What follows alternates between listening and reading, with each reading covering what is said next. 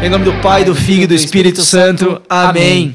Vinde, Espírito Santo, enchei os corações dos vossos fiéis e acendei neles o fogo do vosso amor. Enviai o vosso Espírito e tudo será criado, e renovareis a face da terra.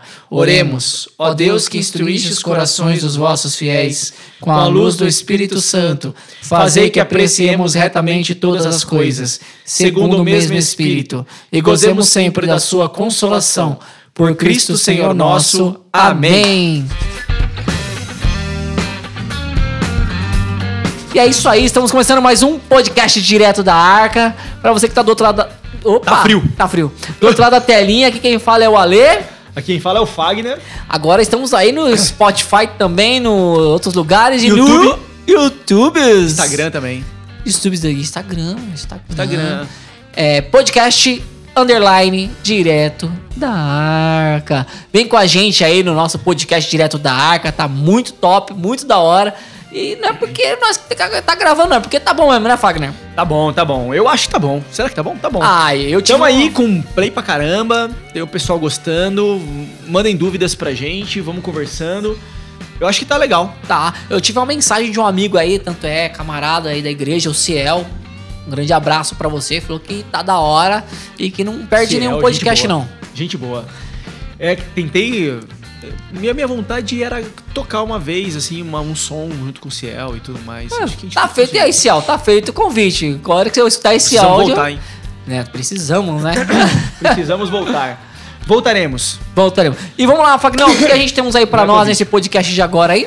Nossa, bastante coisa. É, a- na verdade, assim, a gente tá nessa saga de contar é, como Deus age na história dos povos. né? É isso que a gente quer mostrar, na E verdade. como ele livrou Como muitas Deus vezes age. e voltou cada vez É. mais na ajudar. No último episódio, a gente passou. Nossa, nós passamos mil anos na- de história, né? Muito rápido, muito rápido. Focamos muito pouco em detalhe. É, hoje a gente vai dar mais uma passada, agora focando um pouco mais em alguns outros detalhes. Não dá pra fazer tudo, porque cada pontinho da história dá horas. Então a é gente muito, tá muito grande, né? não, esses não detalhes, nos né? critiquem caso a gente passe um ponto ou outro, mas o que a gente está querendo mostrar é assim: Deus prepara a salvação. E essa salvação, ela tá dentro da história. Então Deus prepara a salvação dentro da história. É claro que Deus está agindo e inspirando sempre pela graça, Uhum. né? Mas ele vai agindo dentro da história dos povos, porque no final das contas, ele quer que todos se salvem, que todos se salvem em Jesus Cristo. Na verdade, a salvação é sempre por Jesus Cristo.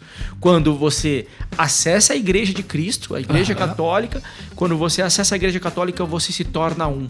Você é membro desse corpo. E membro desse corpo, uma vez Cristo que venceu a morte, todos agora pertencentes ao seu corpo, nascidos no batismo, também vencerão a morte. Mas como é que Deus faz isso? Ele faz por dentro da história. E Ele faz tudo tem um relato, tem uma, uma. Como se diz? Um início, um meio e um fim. No caso. E vai ter um fim.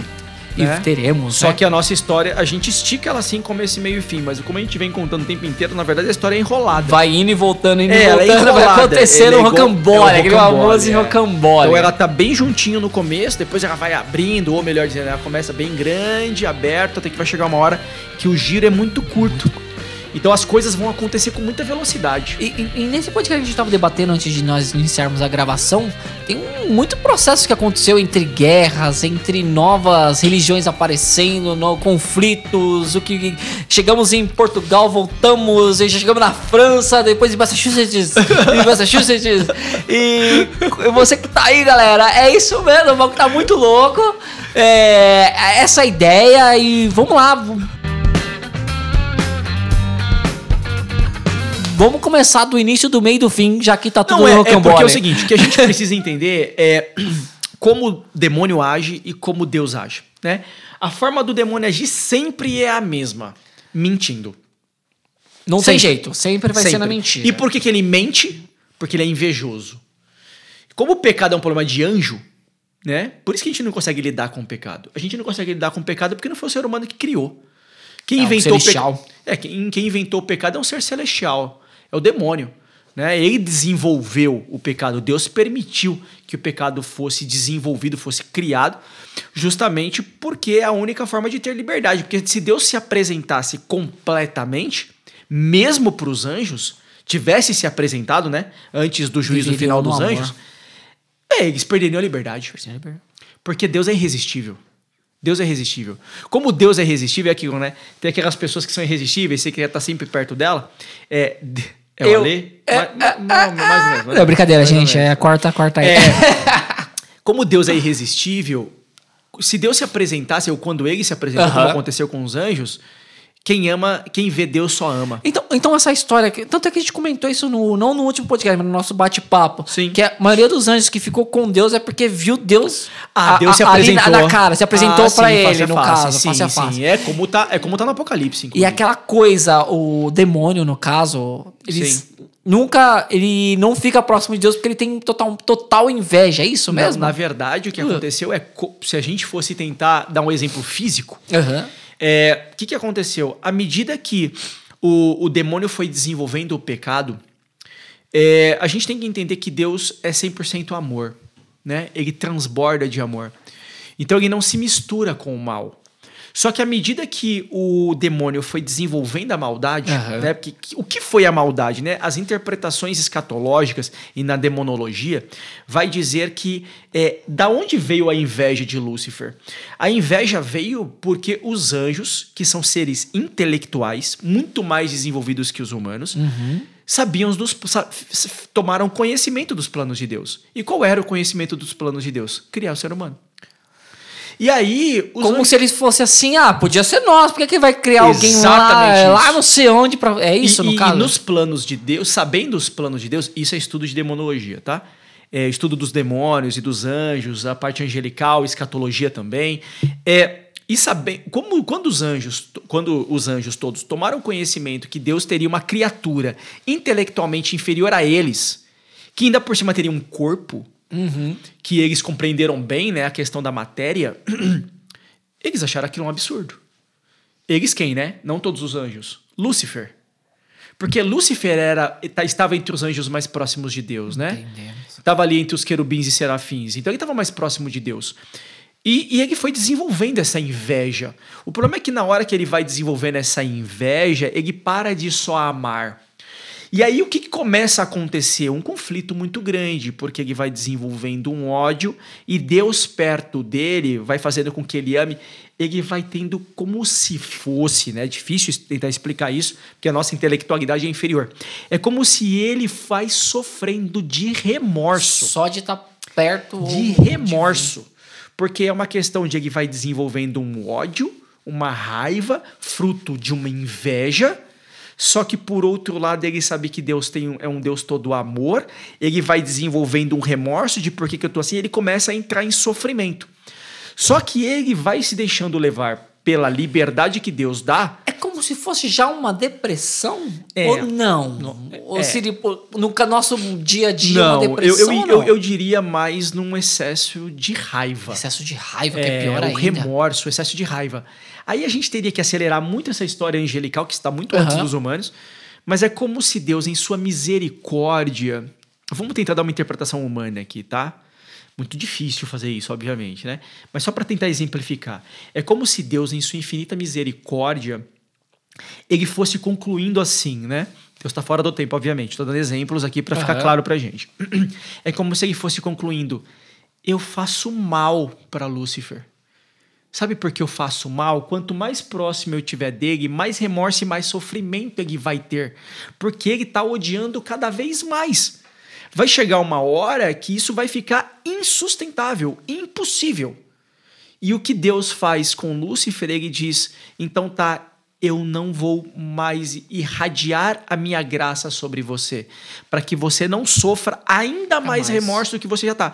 Porque como o ódio de Lúcifer ia tendendo ao infinito e Deus, na distância da graça, é, é uma força boa, né? Vamos colocar aqui a água, Deus, e como se o ódio fosse minando, aparecendo óleo no- em Lúcifer e fosse tendo água e óleo entrando em conflito, esse conflito água e óleo, água e óleo, e foi vai entrando esse conflito e Lúcifer ia só sofrendo.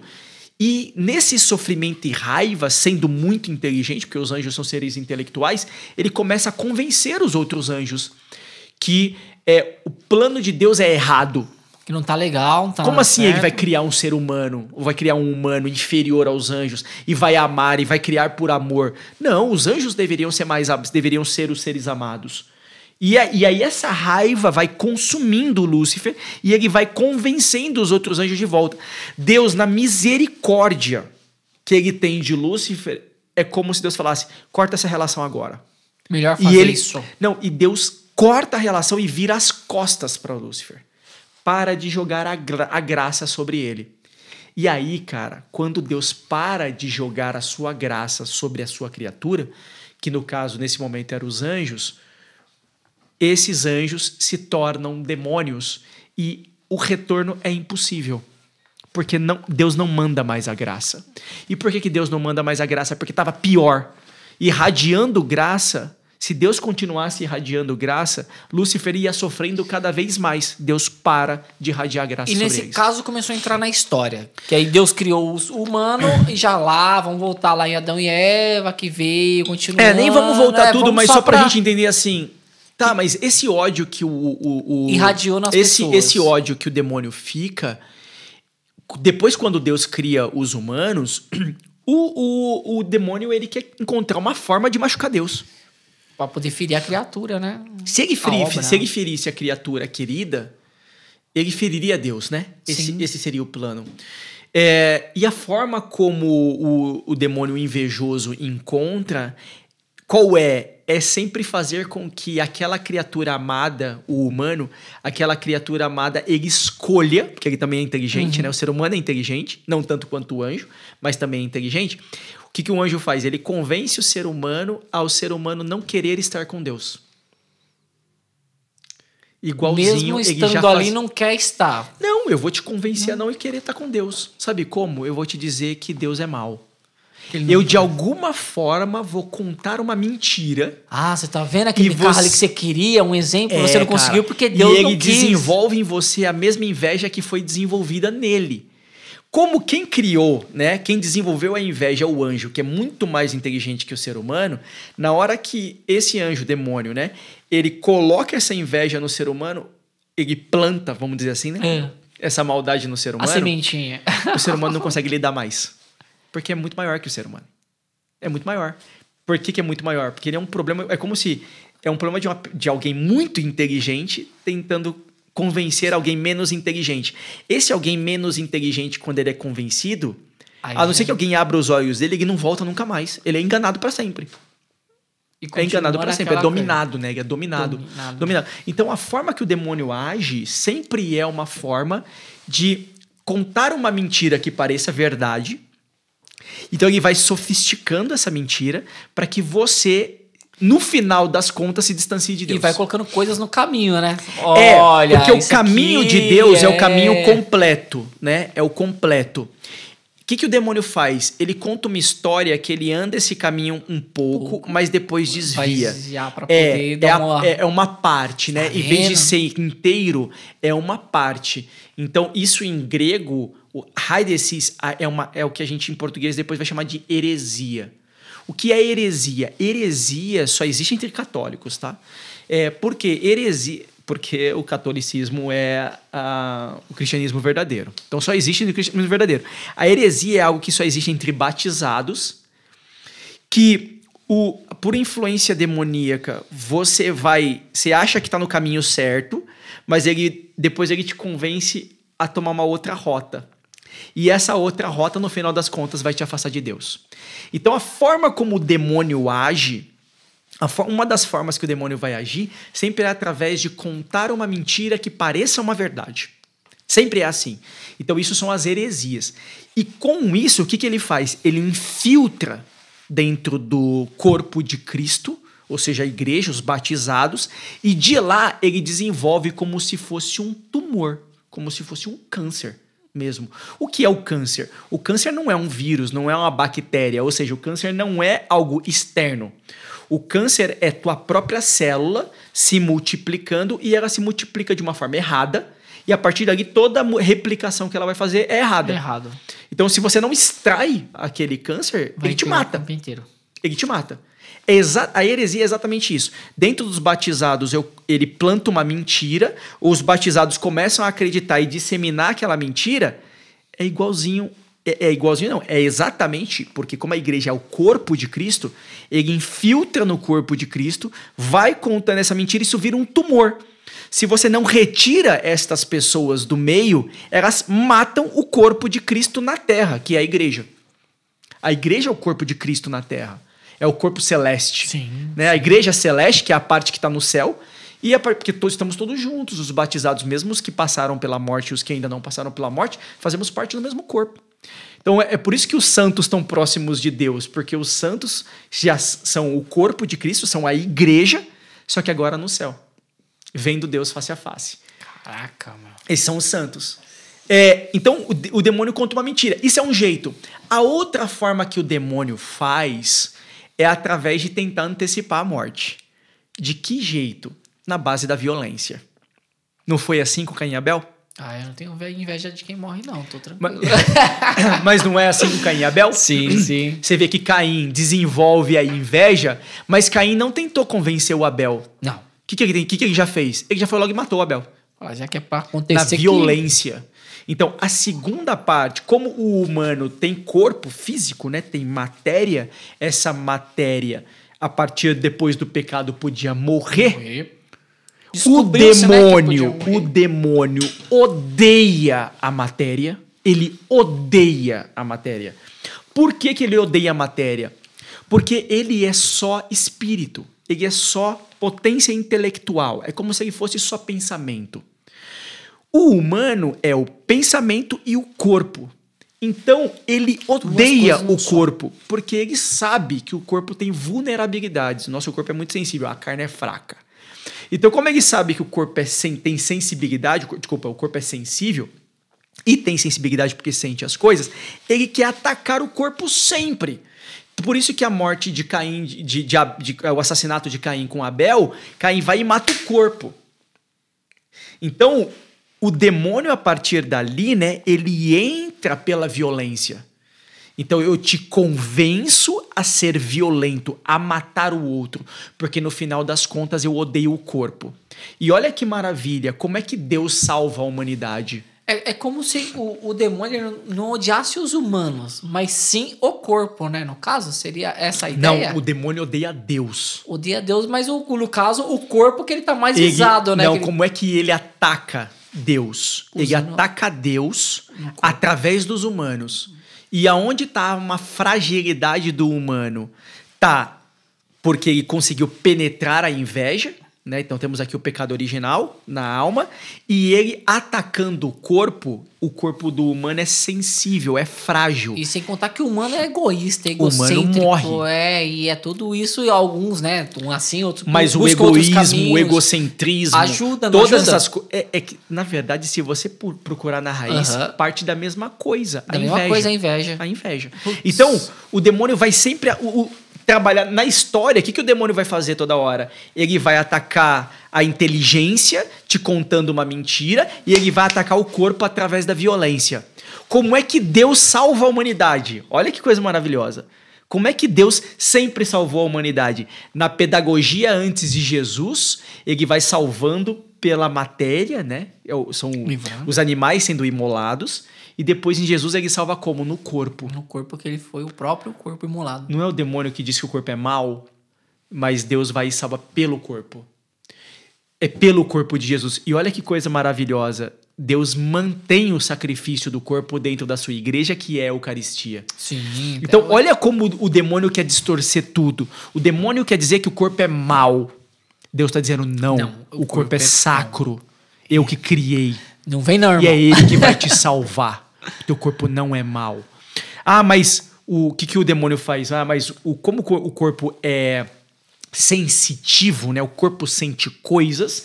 Eu vou atacar esses sentimentos, principalmente prazer, preguiça. Eu vou atacar o que é sensível do corpo O que mais o, a que é sensível do sente. corpo. É, porque se eu ataco por aqui, eu vou distorcer a ideia que essa pessoa tem. Então, o, o demônio ataca por esse lado quando Deus diz: cara, não caia nisso, domine o seu corpo. O seu corpo não é uma outra coisa, ele é você por inteiro. Então o demônio ataca o corpo. Então a forma como o demônio age na história é só a gente pensar hoje em dia, cara. Olha como é que o demônio conta as mentiras. O que, que a gente tá vendo aí da questão das liberdades, né? A Todo mundo quer ser livre, todo mundo deve ser livre. Correto? Legal, boa. Correto. Sim. Todo mundo deve ser respeitado e todo mundo tem que ser respeitado, Sim, correto? correto? correto? Você tem direito, né? Você poderia fazer o que você quer para ser feliz, não é? Talvez. Espera aí. Agora é meia verdade. Paulo disse que eu tudo posso, mas nem tudo me convém. convém. Por que, que não convém? Agora o demônio continua contando a mentira. Se você já acreditou nessa aqui, não, é verdade, eu posso tudo por conta da minha liberdade, uhum. então eu posso destruir meu corpo. Eu posso atacar meu corpo. Eu posso entregar meu corpo como objeto de desejo para os outros. Porque isso me traz prazer. Para quem não caiu na terceira mentira, pô, ele não cai mais. Mas para quem caiu na terceira mentira, que tudo posso por conta da minha liberdade, já é. O quarto passo, mais. você não volta mais, você já começa a se convencer. É, verdade, é verdade. Posso, é. é, e por conta do prazer, eu posso ter um monte de parceiros sexuais, eu posso praticar fetiches, eu posso fazer uma série de coisas escabrosas com o meu corpo, porque veja, é meu, é meu e é eu vou ter prazer. Você vê como o demônio aqui vai contando uma verdade e depois ele distorce? E a pessoa vai. Ele chega até meio termo agora e a pessoa, que... E a pessoa vai. E a pessoa vai. E vai e já era. Já foi embora, entendeu? E a, da mesma forma, o que, que ele vai fazendo? Ele vai dominando os povos para que os povos se assassinem. Para que os povos se assassinem. Esse é sempre a forma. Então, todos os nossos, nessa saga aqui. Um matando o outro. Na nossa saga aqui, nos quatro últimos episódios, a gente foi mostrando como Deus vai levantando e vai protegendo a humanidade através da sua inspiração divina e vai usando a história para proteger a humanidade. E o demônio vai inspirando negativamente, vai dominando, vai possuindo e vai destruindo por dentro da história através da violência, tá no, no das guerras, da violência. Porque ele quer que um povo destrua o outro. O demônio nunca quer que uma paz seja montada. Ele quer que esses povos fiquem sempre se destruindo, para que no final das contas eles se matem. Só, não sei, sei lá, se eu vou falar a coisa certa, mas enfim. É, eu sempre sou aquela mas faz pessoa. Sentido isso aí? Eu acho que vai. mas o que eu falei faz sentido? Oh, com certeza. O que faz sentido, produção? A produção tá muda.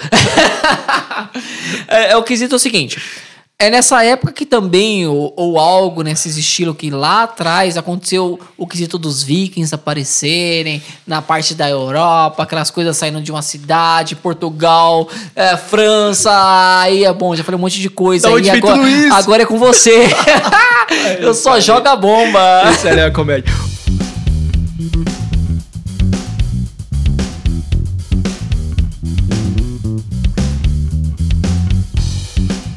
O, a, avançando, avançando a história. Já avancei já tudo aí pra é, poder... A gente já contou de, de onde os povos vêm, enfim, quem quiser é. lá, ouça os nossos primeiros episódios, vamos entender. É, mas parando aí do último episódio, né, se a gente avança e pegando um pouco de detalhes do último episódio, mergulhando um pouco nos detalhes, depois de Jesus, o demônio foi plantando heresias. Né? O demônio foi plantando heresias. Lembra que ele vai contar Sim. uma mentira por dentro de uma verdade. Então ele foi tentando fazer com que os batizados acreditassem numa mentira. Um monte delas. Quais delas? Desde que a Trindade não existe, Sim. né? Então, o Jesus, Jesus, ele não é igual a Deus. Isso não. é uma mentira. De, que veio de um cara muito inteligente chamado Ario, é o arianismo, né? Deus, é, não, não, a Trindade não existe, na verdade, Jesus é um Deus inferior como se fosse assim. Depois a gente tem uma outra heresia que vai dizer que não, né, Jesus e Deus até são iguais, mas o Espírito Santo é são é inferior. Diferentes. Tá. Então você vê como é o demônio vai, ele vai montando mentiras. O arianismo quase destruiu a igreja. O arianismo quase destruiu a igreja. Por quê? Porque os povos pagãos, desde os vikings até os povos de matrizes africanas, eles têm, até os, também os asiáticos, assim, eles têm esse conceito de uma divindade maior e de uma divindade menor. Existe, né? então, caso dois deuses? É, nessas caso, religiões nessa... pagãs, sim. Sim. Não, não dois deuses, mas níveis dos deuses, níveis. Tem um deus maior, né? Você pega lá o esse, Odin, Esse é mais poderoso Thor. aqui, esse é mais é, poderoso. Você sempre sempre tem é, deuses mais poderosos e deuses inferiores. Em todas as, as religiões pagãs tem isso. Então isso penetrou muito é, através do arianismo. É, ele penetrou muito também nesse teorismo também penetrou muito no, no, nesse conceito da trindade. Porque a trindade é a verdade. Sim. Mas o demônio foi se aproveitando e tentando contar essa mentira. Outra mentira que o demônio tentava contar, quer ver outra mentira? Era assim: não, o céu é mérito, né? Então você consegue a graça, você consegue se libertar dos pecados. É, se o céu é por mérito, então na verdade você, é, você não precisa da graça de Deus para se libertar dos pecados. Olha que coisa maravilhosa. Oh, Cara, olha por que isso é uma mentira, mentira safada, sem vergonha, demoníaca, master. Porque é o seguinte: Capiroto. Quem criou o pecado não foi ele? Foi. Né? Quem desenvolveu, vamos dizer assim. Quem cria e desenvolve o pecado e atualizou é o cada vez mais. Se ele é muito mais inteligente que o ser humano, ele é muito mais inteligente que o ser humano, quando ele implantou o pecado no ser humano, o ser humano não consegue lidar com o pecado, certo? Então o ser humano, por conta própria, sozinho, ele não consegue deixar de pecar. Não consegue. Porque o pecado é de nível de anjo e não de nível de humano. Qual é o único jeito do ser humano libertar do pecado? Se algo muito mais forte do que ele, do que o humano, vier e libertá-lo, expulsar aquele pecado dali, der forças em nível angelical para que ele resista ao pecado. Quem é que vai dar essa força para o homem? Só Deus. Só Deus consegue dar essa força. E a gente chama essa força de graça suficiente. Esse é o nome. Graça suficiente. Desculpa, desculpa. Graça eficaz. Por quê? Deus te mantém, num primeiro momento, com uma graça suficiente para que você saiba que ele existe. Certo? Eu tô aqui. É como se fosse um copo, ó, vou pegar um pouquinho de água. Hum. Esse copo tá cheio? Tá na metade. Um pouco mais abaixo que na metade, Isso. certo? Eu posso dizer para você o seguinte: pô, esse pouco de água e é suficiente para matar um pouco da minha sede. Mas mata toda a minha sede? Dependendo da quantidade de sede que eu tiver, talvez. talvez. Mas vamos dizer que eu esteja com pouca sede e esse copo esteja cheio até a boca e eu com quase nada de, de sede. Vamos dizer então eu tenho a garrafa. Eu tenho essa garrafa inteira cheia de certo. água. Aí você fala assim: toma toda essa garrafa. Vai fazer bem? Hum. Chega uma hora que pode ser que ela retire de você alguma coisa. Vai dar uma, uma mijadeira, uma não sei o quê. Na verdade, ela te tira a sua liberdade. Uma, barriga d'água. Sabe o que ela faz, cara? Ela tira a sua liberdade. Você não consegue mais pensar na sua. Pensa em banheiro depois. se Deus. Se, vamos pensar o seguinte: se Deus nos enchesse completamente, se Deus se apresenta. O que é encher, né? É ele se apresentasse e a gente conhecesse Deus inteiramente, a gente perderia a liberdade. Sabe por quê? Porque se a gente conhecesse Deus inteiro, a gente não conseguiria fazer mais nada a não ser de estar perto de Deus. Por quê? Porque é o supremo bem. A gente gosta de ficar perto de coisas boas ou de sim, pessoas boas, sim, né? Sim, se ele é, sempre, se, ele, se, se ele é a bondade infinita, se eu ficar perto dele, eu perdi a minha liberdade por completo. Então, como Deus quer que a gente queira ou queira por amor, que a gente escolha estar com ele, ele só nos dá um pouquinho ele só se dá um pouquinho dele, vamos dizer assim, só um pouquinho da sua graça, para que a gente saiba que ele existe. Isso é uma graça que ela é suficiente para que você saiba que Deus existe. Só que para espantar essa sede, vamos dizer que o pecado fosse a sede, né? Para que eu eu dissesse o seguinte, eu tô com muita sede. Uhum. Isso aqui não é suficiente para matar minha sede. Vamos trocar. Eu tô com muito pecado. Isso, esse pouquinho de Deus não é suficiente, suficiente. para espantar todo esse pecado que, que Deus faz? Eu peço para ele e ele me dá toda a graça suficiente. Eu vou, desculpa, ele me dá toda a graça que vai ser eficaz para espantar aquele pecado. É como se você me desse toda a água que fosse eficaz para afastar a minha sede. Então, a única forma de você se libertar do pecado é Deus te dando graça para isso. E através de, e, e, você vai pedindo, né? Você vai tendo méritos. Muita oração, jejum, no caso. Méritos, e... exato, jejum, oração, pedido bater e abrir-vos-á, né? É pedir como a viúva insistente, é o pedir a graça. Você passa a ter mérito, oferece sofrimento, que é como Deus é, derruba a graça ou derrama a graça sobre você, e eficazmente ele te dá aquela graça e você afasta o pecado, afasta Caraca. o demônio da sua vida. Certo? É assim que funciona. O que, que o demônio inteligente fez? Uhum. Ele chegou e falou para você: Não falou precisa assim, disso. Não! Ah. Sabe por quê? Toda. Vamos pensar o seguinte: olha o que o demônio fez. Toda pessoa cheia de graça tem excelentes comportamentos, né? A carta de São Tiago vai dizer que a fé sem obras, a fé sem obras é vazia, né? A fé Sim. sem obras é vazia. Então não há fé sem obras. Se você tem muita fé, ou seja, você tem muita graça, você automaticamente vai ter demonstrações de obras, de bondade, de caridade. Você vai ter. Ou seja, não vai adiantar de nada. Não, vezes- não, pelo contrário. Ah. Pelo contrário, Ale. Como você tem muito de Deus, Ah, tá, você tá, começa tá, a tá, derramar amor. Tá. Derramar você graças, derrama bênçãos. amor. Ah, então você legal, se legal, legal. entrega em caridade, você se entrega em missão pelo outro. Certo? Porque você tá cheio de amor. Cheio. Eu, São Tiago fala isso. O que, que o demônio falou? O demônio falou: Não. Não, não, não. O que o demônio disse é o seguinte: é, todas as pessoas cheias de, de Deus, elas têm muitas obras, certo? Mas o que, que o demônio falou pro humano? Ele falou assim: não, é só você ter obra que você traz bem, a graça. Tá tudo certo. É, você não precisa da graça para poder ter obras de caridade. Você não precisa de Deus para ir para o céu. Você sozinho, pelos seus próprios atos, você consegue ir para o céu. Porque você não tem um mal que habita em você. O pecado original não existe. Você não tem um mal que habita em você, o, que é o que a criancinha nasce sempre boa.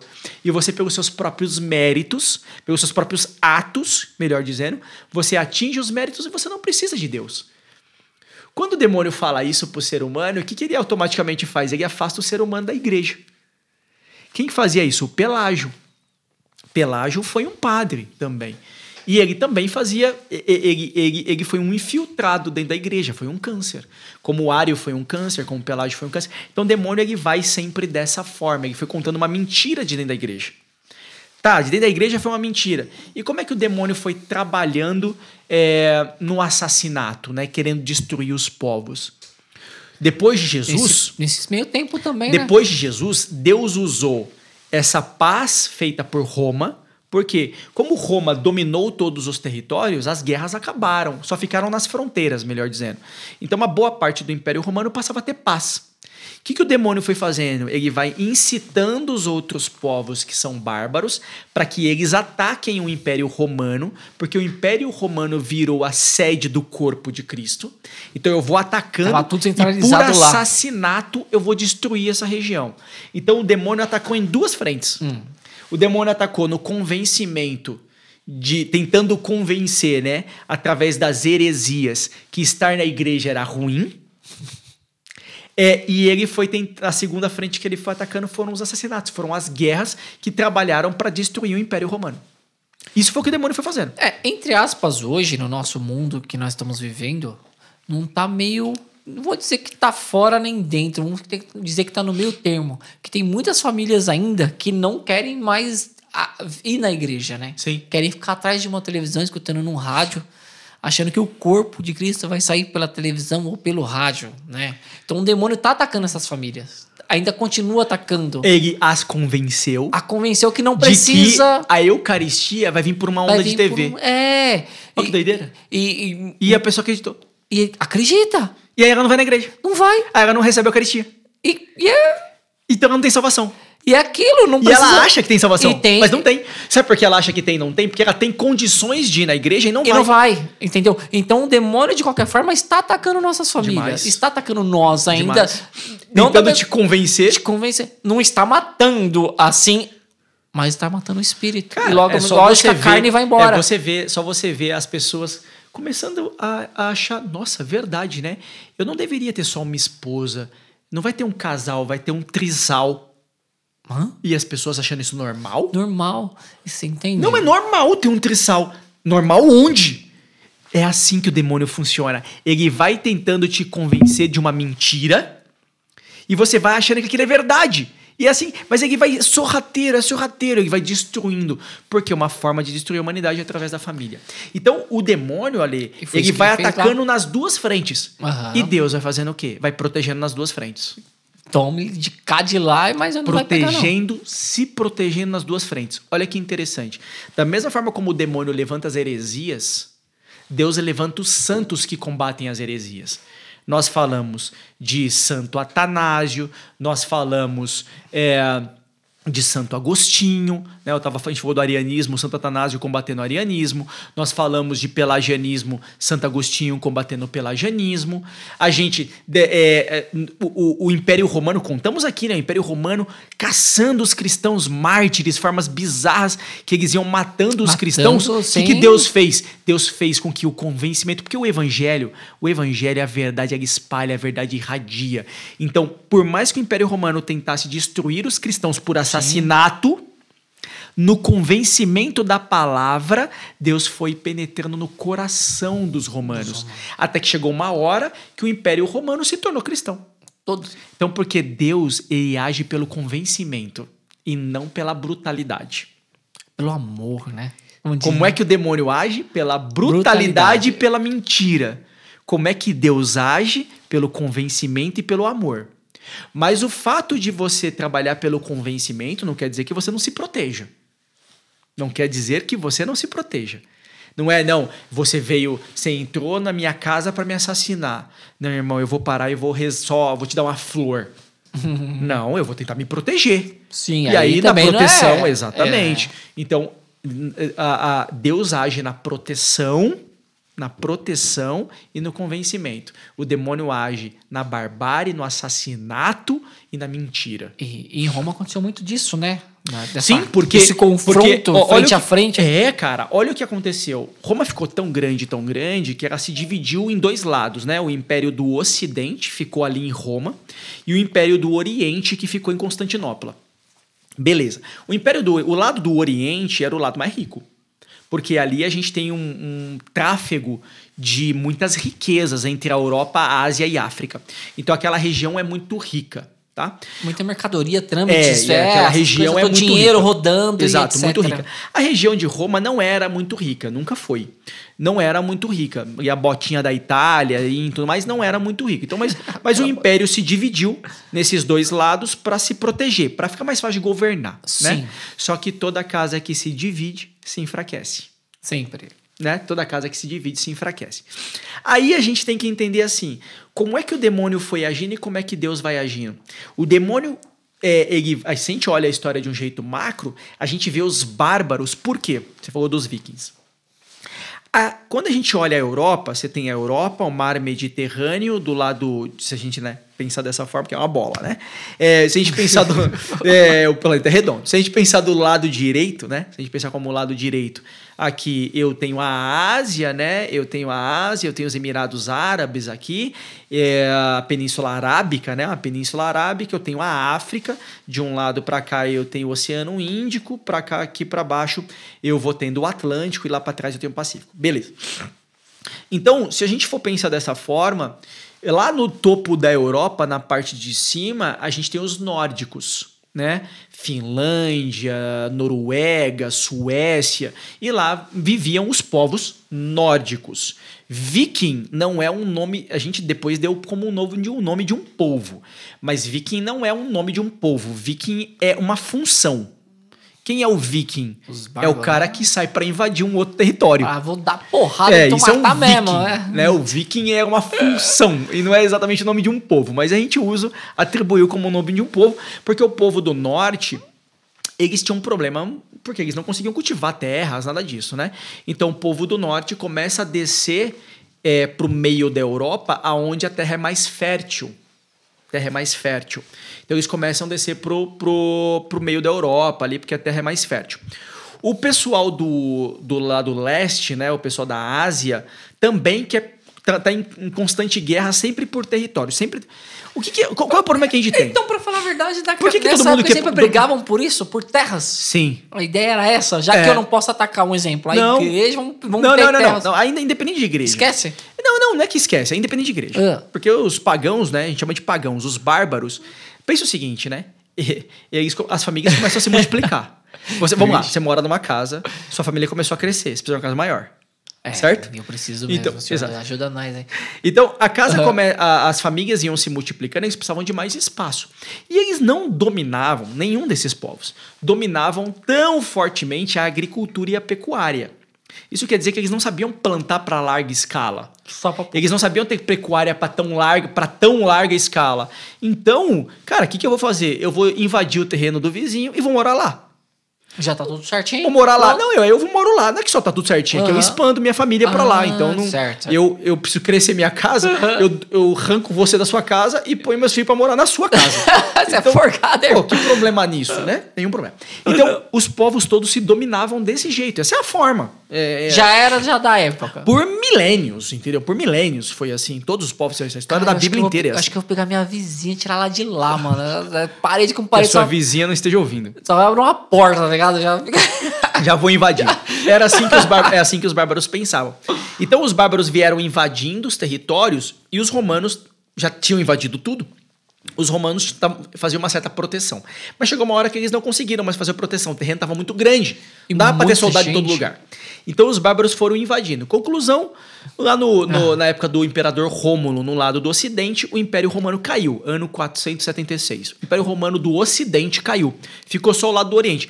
E ali ficaram várias famílias, vamos colocar assim, chamado bárbaros, né? Você tem os germanos, os alamanos, os hunos, os godos, os visigodos, os ostrogodos. Então, esses são os, bar- os vikings. Você tem esses povos, os francos, né?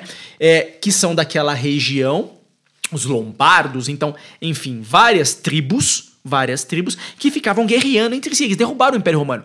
Só que quando eles derrubaram o Império Romano, a igreja tava lá. Já? E aí, é, e aí o que acontecia? Quando eles invadiam um- uma terra, um local, eles invadiam, ah, não sei o quê, e encontravam um prédio que era uma igreja. E aí, quando eles entravam nesse prédio, o que tinha nesse, dentro desse prédio? Meu, não, tinha ferro. Ferros, ferros. Tinha ferros. cobre. Que, por quê? Porque a gente tem os castiçais, a gente tem os ostensórios, a gente tem uma série de é, equipamentos, vamos dizer assim, dentro da igreja que é tudo de metal.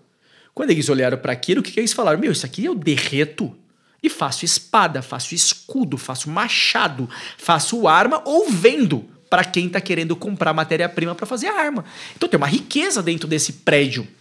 Então, eles começaram a atacar as igrejas. Isso depois do ano 470. É, dá pra gente dizer, assim, é como se, no, num olhar macro, como o Luciano gosta de falar, né? Foi a forma que o demônio encontrou, via povo pagão, para assassinar outras o corpo pessoas. de Cristo. Caraca. Que é destruir a igreja por assassinato. E toda vez eles entravam diretamente Porque ele não estava conseguindo entrar contando mentira. Então ele tentou matar. Só que Tipo, Deus prevalece. Agora através de objetos, né? É, só que Deus prevalece. Só que Deus prevalece. Como é que Deus prevalece? Da mesma forma como cai o Império Romano, nasce o São Bento. Foi. Né? O São Bento de Núrcia. Nasce São Bento. No ano 480, São Bento nasce. O que, que São Bento tem de tão importante? Primeiro que é o patrono da Europa. Né? O santo maior da Europa, vamos dizer assim. É o patrono da Europa. Por que o patrono da Europa? Porque este homem, Bento, né? o São Bento, quando ele resolveu, né? Primeiro ele virou um eremita, virou um isolado, ficou em retiro três anos e depois ele veio para evangelizar. Só que ele veio evangelizar no modelo, no modelo de conventos Certo. né, de monastérios, né, que se tornaria um monge. Neste modelo, que já existia, ele não inventou, já existia. Então, nesse modelo de monastérios. E qual que é o grande barato, vamos dizer assim, do modelo de monastérios? Eu coloco pessoas que querem viver uma vida santa, todas morando juntas. Só que eles precisam sobreviver, certo? Porque não tem, não tem riqueza, não tem ninguém para dar dinheiro. Por quê? Porque os bárbaros estão invadindo e matando todo mundo, então não tem dinheiro, não tem riqueza nenhuma. Você vai ter que viver pela sua própria sobrevivência, pelo seu próprio sustento. Vai ter Então, que produzir, no É, caso. você vai ter que produzir para você para sobrevivência sua. E aí ele coloca, né, a- tô resumindo muito a história, ele coloca a ordem ora et labora. O que, que é isso? Sempre reza, trabalha. Oito horas eu trabalho, oito eu trabalho e estudo, oito horas eu rezo, oito horas eu descanso, eu durmo. Ele dividiu o dia em três partes. Esse é São Bento. O que, que São Bento fez? Ele colocou disciplina naquele povo bárbaro que não tinha disciplina. Eram ogrãos mesmo. É o cara, tinha disciplina, todo mundo casava com todo mundo. É, quer dizer, não casava, ninguém casava, né? Um pegava a mulher do outro, é, dentro da própria família tinha incesto, é, você tem. é, ninguém tá. né, pre- preocupado em construir nada, na verdade o cara quer invadir o terreno do outro. Então, os, os conventos, as pessoas, os bárbaros que estavam em- sempre em volta dos conventos, eles começaram a aprender com os monges como cultivar, como fazer pão, Nossa. como fazer cerveja, muito importante, porque é bom. Mas não só porque é bom, é porque é o seguinte, pensa que não havia tratamento de água naquela região. Naquela, naquela época não existia tratamento de água. Então a única forma de você beber Pegar uma água... diretamente do rio e. É, beber e uma marcha. água que não fosse poluída, seria fervendo a água com ervas. Então, fervendo água e colocando ervas virava uma cerveja. então, o, essa era a forma. Então, eles vão. O- e, e à medida que os monges beneditinos né, de São Bento vão ensinando como os bárbaros têm que viver em comunidade, você não deve atacar o coleguinha. Você deveria se juntar com o coleguinha para vocês se protegerem do outro coleguinha que vão querer invadir vocês. Unir forças, no caso. Vocês deveriam unir força, trabalhar juntos e não ficar se destruindo. Porque se vocês ficarem se destruindo, vocês vão desaparecer. Vai ficar um matando o outro a vida inteira. E a Europa começou a ser povoada desse jeito. E começou a aparecer conventos beneditinos, né? É, monastérios beneditinos por toda a Europa, cara. Chegou a ter dezenas de milhares de conventos de monastérios beneditinos, com milhares de monges. Pra você ter ideia, a Ordem de São Bento chegou a ter 30 papas. Olha que maravilha, né? 30 papas. É, logo depois de São Bento, a gente tem São Gregório Magno, que veio da Ordem do São, de São Bento. Então Deus levantou aquele homem pequenininho, Bento. Uhum. Bento, né? Aquele homem que se isolou numa caverna por três anos, que todo mundo falava, ah, esse cara não vai dar nada, não vai dar ele nada, não vai gigante, nada. Esse cara se tornou, porque é, o- é a semente de mostarda, né? Aham. É a semente de mostarda que cresce, assim é o reino dos céus. Então, esse homem, ele evangelizou a Europa inteira, os bárbaros todos, os bárbaros todos. Então o demônio arrancava os cabelos, assim, como assim, cara? Era pra ter, pra ter se matado entre eles, entendeu? Se destruído entre eles. E o demônio ia pregando outras maldades, outras maldades. O que, que o demônio ia falando, por exemplo, né? Ali na, numa região dos cátaros e dos albigenses. Ele despertou uma outra heresia no meio deles. lá Qual era a heresia? Lá a heresia vem. era o seguinte: o corpo é mau, a matéria é má. A matéria é má. Então a gente deveria destruir a matéria. É o primeiro aparecimento que a gente chama de cátaros. Alguns ainda eram poucos nessa época. Nessa época ali, estamos falando do século V, século VI. É, cara, matavam mulheres grávidas, entendeu? Porque ela tá gerando uma matéria e o corpo é mau. Muita maldade. Mas eles se diziam cristãos. Nossa. Em nome de Deus. É, mas por quê? Sabe por quê, cara? O demônio infiltrando, querendo falar que o, que o corpo é mau. Mas eles não tá se lembravam que Jesus nos salvou pelo corpo. Já não é mais mal. É, então o corpo não é mal, o corpo é bom, corpo cara. é o corpo bom. é... é, mas o demônio infiltrou neles. Pra dizer que o corpo era mal. É aquilo Então, que você falou, se chegou na terceira etapa, significa que não vai voltar não mais. vai voltar mais. Já- Então os cátaros não voltavam mais, cara. Mas ainda eram poucos nessa época, né? Eles ainda eram poucos. Então ali século V, século VI, você vê que o, o demônio tentou destruir a sociedade pelo assassinato, ah, não conseguiu. Ele foi tentar penetrar uma mentira, não teve sucesso. Ainda ficou um malzinho plantado, né? O mal ficou plantado ali, não teve sucesso.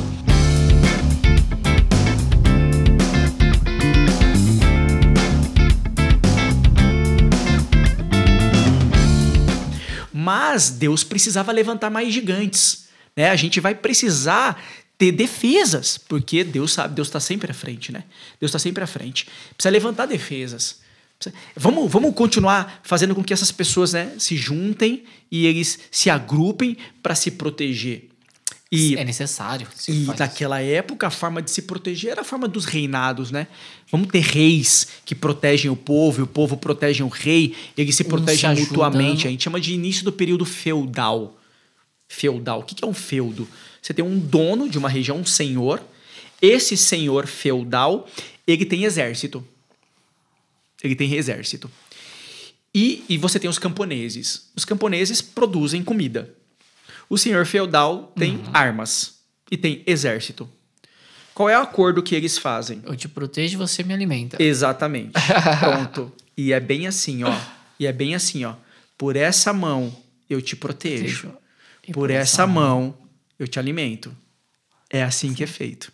Então, o acordo entre eles, o acordo entre eles era assim, ó. Esse era o sinal da mão aqui. Sem Covid, vai.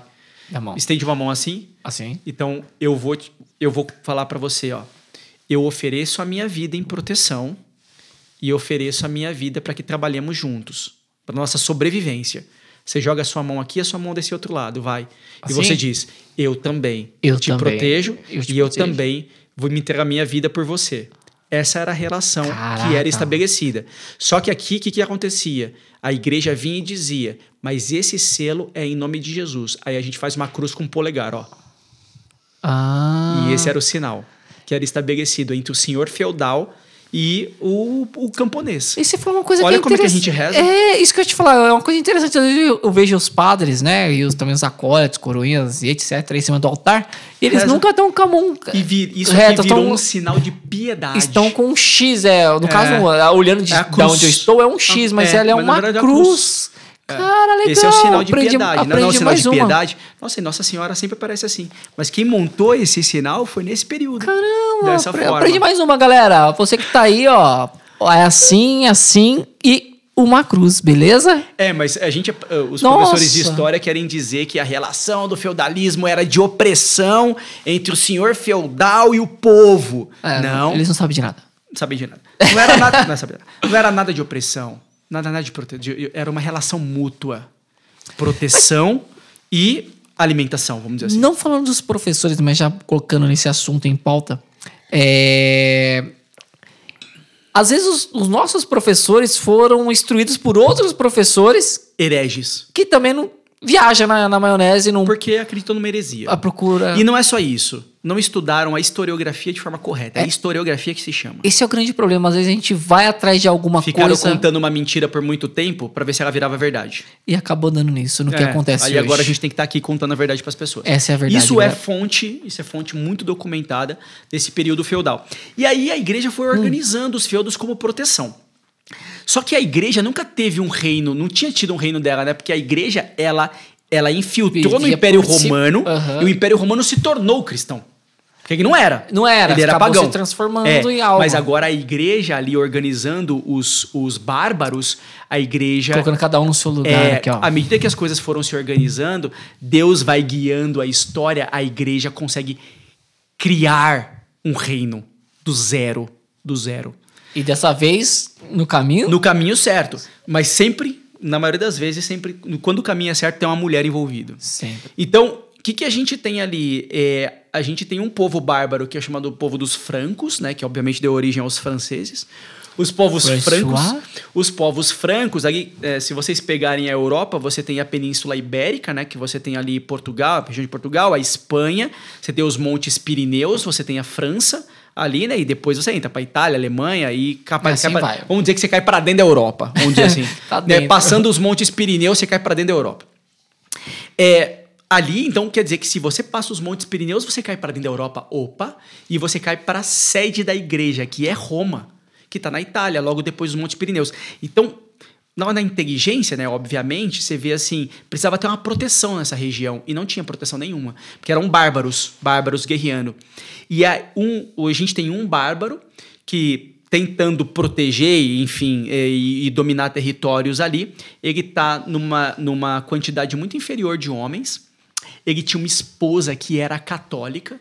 Olha que interessante, muito católica. Os arianos, que são aqueles, aquelas pessoas hereges que não acreditavam na Trindade, ainda existiam, porque a heresia sempre fica um pouquinho dela. Sim. Mas, mas, a, mas a esposa deste homem chamado Clovis, a esposa desse homem era muito católica e não era ariana, era católica na essência. E ela foi tentando evangelizá-lo.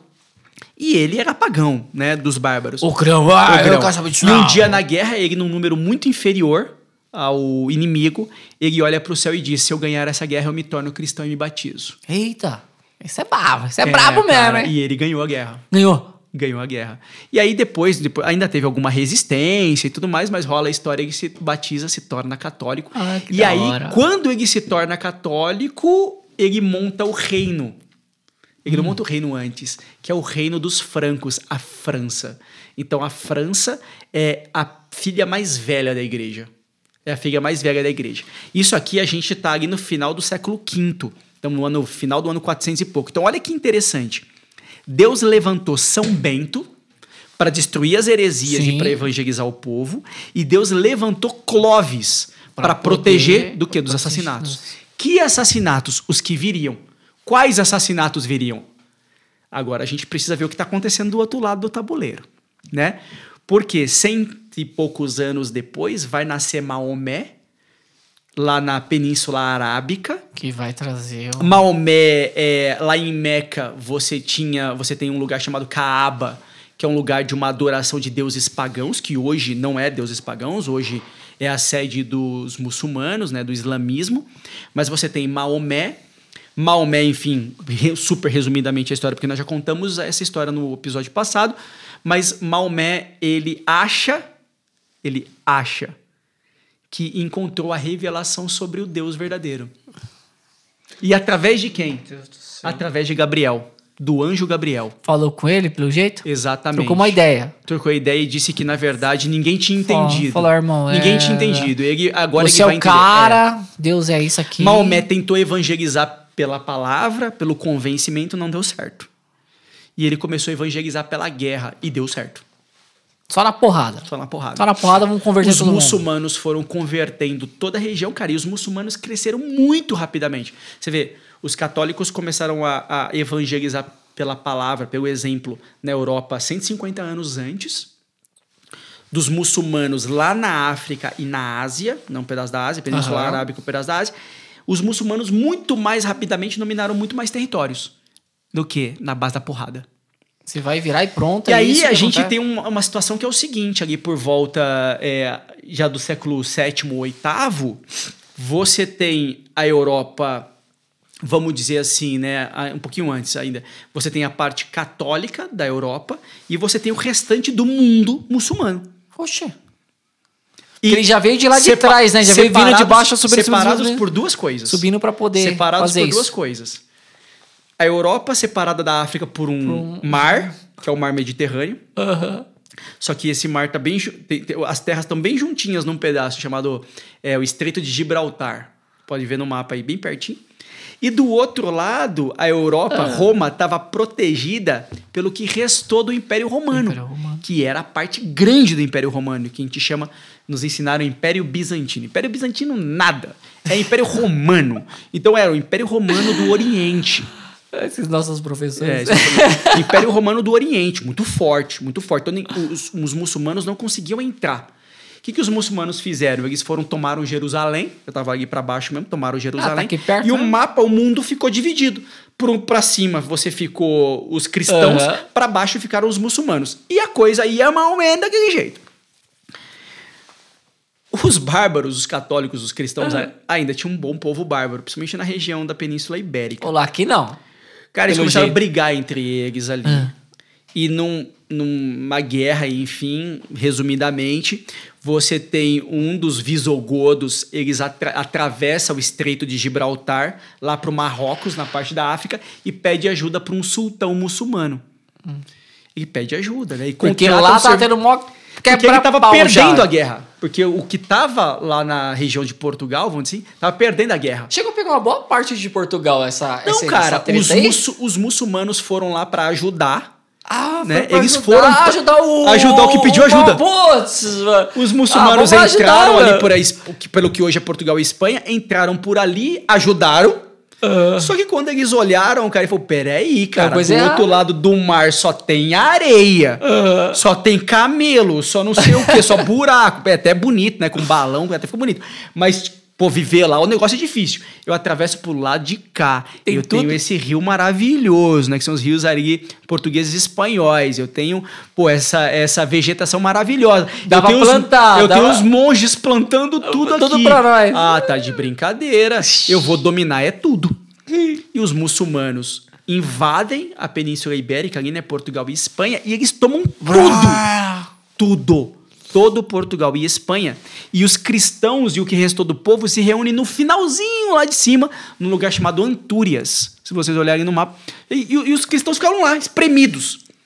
Daqui não saio, daqui Os ninguém muçulmanos, os muçulmanos, a gente já tá falando do século VII, né? Eles tentam cruzar pro lado em direção à França, só que eles têm que cruzar os Pirineus.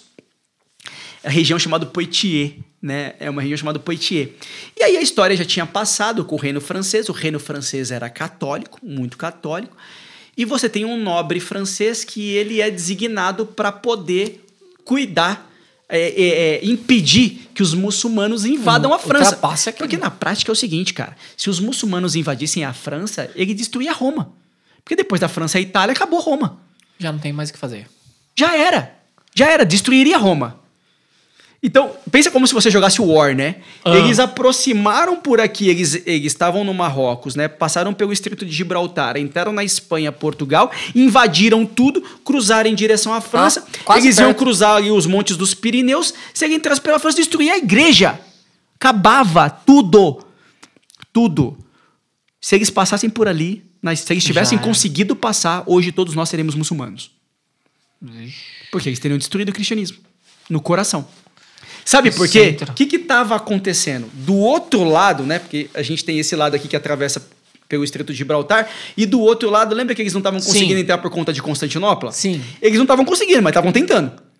É que falou, Água bate, água bate pedra dura, tanto bate até Bate que fura, fura. né, cara? Água Entendi. mole, pedra dura, tanto bate até que fura. Então eles estavam tentando aqui também. Então olha o que ia acontecer, ó. Olha pra Os minha dois mão. encontros. Ele ia encontrar, cara. E ele ia dominar Tipo, a aí, Europa mano, toda. Por um lado, os mouros, por outro, muçulmanos, mouros, por outro lado, os sarracenos, é, seljúcidas e tudo mais, também muçulmanos, esses caras se encontrar e o cristianismo teria acabado. Tá birosca. Deus não vai deixar. Deus não vai deixar.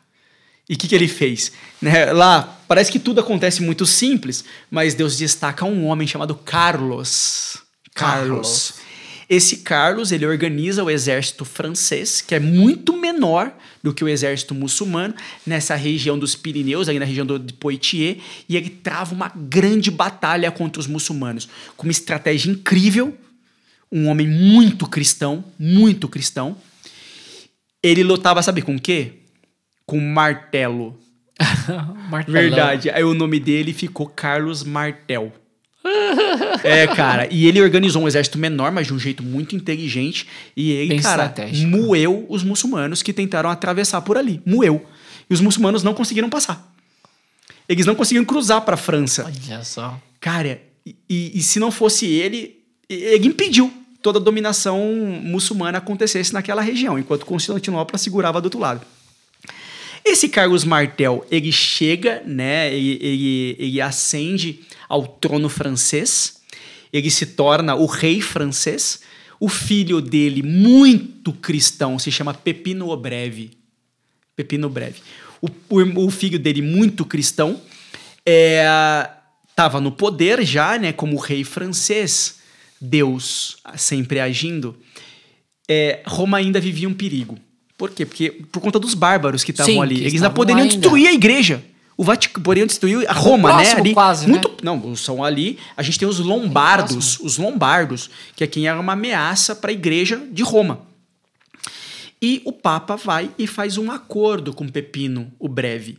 Qual é o acordo? Eu vou te consagrar rei, também, como eu já tinha feito com o Clovis. Eu te consagro rei e você me protege caso eu peça ajuda. Porque você tem exército e eu não tenho. Se torna-se aliados, né? Pra falar a verdade. né? Exatamente. Pepino, obviamente muito cristão, aceita de bom grado. Então ele é consagrado rei pelo Papa e ele jura lealdade. No reinado dele, ele é breve, né? Então morreu logo. Não aconteceu nada. Tudo bem. Vem o filho dele, Aí também o coro- Carlos. Couro comeu. Também Carlos. Na Esse é o do filho. Carlos Salame? Não. Quero Carlos Pepino. Carlos.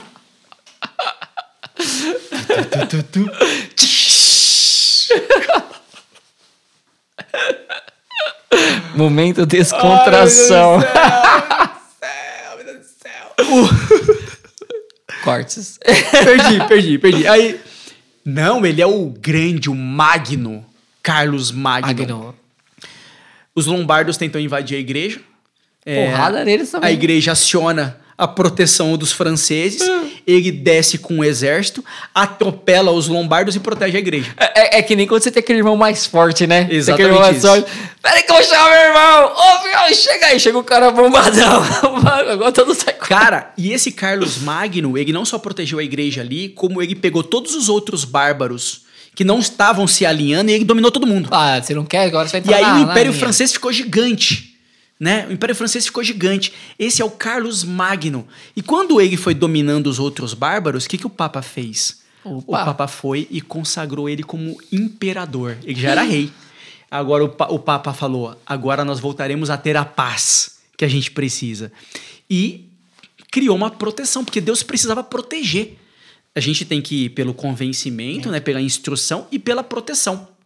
Os muçulmanos estavam querendo invadir, cara. Era uma coisa de vida ou morte, pra falar a Cara, verdade. e, e- e no- na época de Carlos Magno, como o imperador se tornou, como o imperador era cristão e o império é cristão, o que, que acontece com o povo? Todo Se mundo é cristão. cristão. Nasce uma fase que a gente chama de cristandade. Cristandade é uma era naquela região, né, na região inteira ali do, da França até o que hoje é a Alemanha, a gente chama de cristandade. Todo mundo ali. E Carlos Magno, Magno foi inteligentíssimo. Sabe o que ele fez? Ele deu proteção para todos os conventos, né? Para todos os mona- monastérios. E ele queria que o povo, agora que tem paz, dá pra gente estudar, dá pra se desenvolver. E, E, aí mais conhecimento, claro. mandou criar escolas, orfanatos e hospitais. Todos eles, todos eles é, é, tutorados, mantidos pelos conventos e monastérios católicos. É por isso que É da onde nascem essas as reportagens escolas. que fala que, que o, no caso, a, a igreja é rica em quesitos de orfanatos, hospitais, essas coisas também. Não, Começa aí. Começa, Começa né, aí. de uma forma maior. É, mas o pessoal fala que essa é a época a idade das trevas. Que idade de trevas o quê, Treva cara? não é hoje. Não, treva é hoje. Aquela época foi a época da iluminação, porque a igreja começou a ensinar. Na- ah, tinha um currículo nas escolas, né? Tinha um currículo chamado Trivium e um outro currículo chamado Quatrivium. Depois pesquisem aí na internet para vocês verem o que, como é que a igreja ensinava ao povo. Trivium tem uma banda de heavy metal, não são eles não.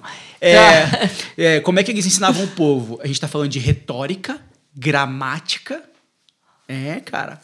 Isso aqui, ó, a gente tem retórica, a gente tem gramática, a gente tem geometria, tem aritmética, tem música. Essa vai sendo a composição do trivium e do quatrivium. Então o povo começa a ser educado. O Carlos Magno, cara, pra você ter ideia, é ele que inventa encadernar, né? A gente chama de códice. Códice. Porque até aquela época, os livros todos eram papiros e rolos gigantes, né? É ele que Fala, dá não, fica É. enrolando, desenrolando esse é, negócio vai aí. encadernar, chama de códice, né? Ele que vai encadernar, ele trabalha a questão de saneamento básico naquela região da Europa, dissemina conhecimento. Então foi uma época mu- muito profícua. muito aprendizado. Muito aprendizado, muito crescimento, porque tinha paz. Conseguíamos Carlos- eles- trabalhar, é, né, é, mentalmente. Carlos Magno tentou invadir a Península Ibérica e tirar os muçulmanos lá de Portugal e Espanha, não conseguiu. E o demônio conseguiu fazer alguma coisa nesse período com eles? Teve mais muito, algo com eles? Muito. As heresias como voltaram a aparecer, porque em período de Ah. paz vai ter heresia. Só que a guerra tava comendo solta ainda para todo Ainda lado. estava acontecendo.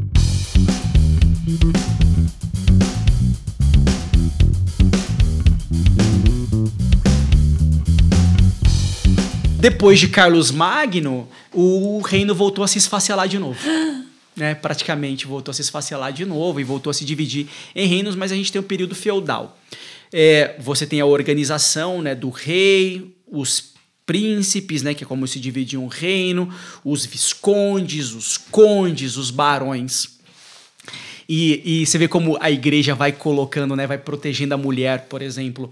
O, a mulher é, é, é uma peça-chave. Hoje se fala que a igreja é machista, é contra as mulheres. Tá de brincadeira. Tá. Não, cara, a rainha é a parte mais importante do tabuleiro de xadrez. E quem desenvolveu o tabuleiro de xadrez ali foi na época da cristandade, que era uma forma de você jogar pensando em guerra e também de uma forma inteligente, é. Pra você ver como, como as mulheres são a parte mais, mais importante, é só você pensar o seguinte: não existe rei sem rainha. Não Exatamente. pode. E o rei. Vai, pensa num casamento, até hoje, né? O homem no casamento vale nada. O homem não vale nada. Quanto é que, pega pra um homem qualquer aí, Joey, quanto custou teu casamento, agora pensa quanto você custou no seu casamento. Eu? Ah, essa roupa aqui foi uns 150 reais. Eu me arrumei 15 minutos antes de ir pra igreja. Cheguei lá na igreja, ninguém nem me cumprimentou direito, não sei minha mãe. É, e ninguém nem ligou pra mim na festa. E ainda falou que você era mim. bonito, né? Ainda falar que era bonito, mas só minha mãe falou. Agora, a noiva, meu Deus. Acordou 6 horas da manhã, Meu só foi Deus. parar às cinco Acordou horas 6 da horas da, tarde. manhã, tinha o dia da noiva, gente massageando o pé, cortando as unhas, arrumando o cabelo, é maquiagem, a roupa dela gigante, tem uma cauda assim gigante, um, tem véu, tem grinalda, tem não sei o quê. Na hora que o noivo vai entrar na igreja, noivo entrando na igreja. E pra falar fica no altar lá paradão. No, noivo entrando na igreja. E vai lá, entra lá, fica lá. E é igual que o noivo chega na igreja, tá, tá, tá, tá, tá, fica aí, fica aí. É, É meio só- assim, só- né? só Com, para, com, só o noivo, para. com noivo é meio assim, né? É, tá, tá, tá, tá, tá. Só chega, é vai. do lado direito, tá, tá, fica Eu vou, vou te cumprimentar. É, tá, tá, fica aí. Agora a noiva, a noiva, para tudo. A pessoa levanta, toca rufa tambor, é fumaça embaixo da porta. Era naquela, e, foi, e foi a igreja católica que colocou isso. Ah, Quando Verdade, a, verdade. quando a rainha chegava, Verdade, a rainha chegava para a cidade.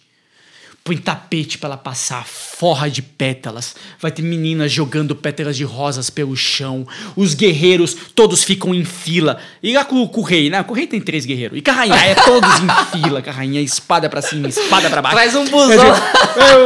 Cara, e aí a rainha vai passar, aí vem uma carruagem e tira ela do barco, naquela época tira do barco. Aí põe uma carruagem, carruagem linda, o cavalo todo penteadinho, o cavalo do rei. Cara, o cavalo do rei nem dente tem, Pega o cara. burrinho lá. O cavalo do rei nem dente tem. O cavalo da rainha, o cavalo da rainha, a carruagem tem cinco cavalos.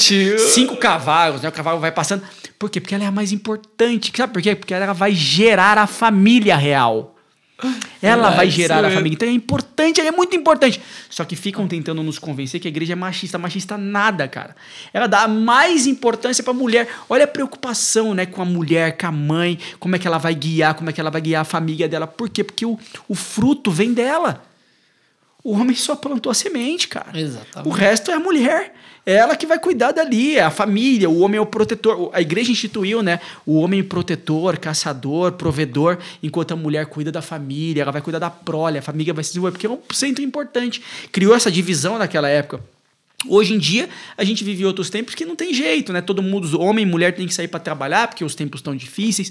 Também, obviamente, é, você ah, tem direito de querer ter outras funções, Sim, sim, é mas verdade. naquela época as funções foram organizadas dessa forma. Por quê? Para aquela Dava época era aquela época melhor. era boa. Não, porque naquela época era melhor, É. né? Você tem alguém, a mulher com a sua delicadeza, com a sua paciência, vai cuidando da família. Paciência, a gente pensa na mãe tacando chinelo na gente, né?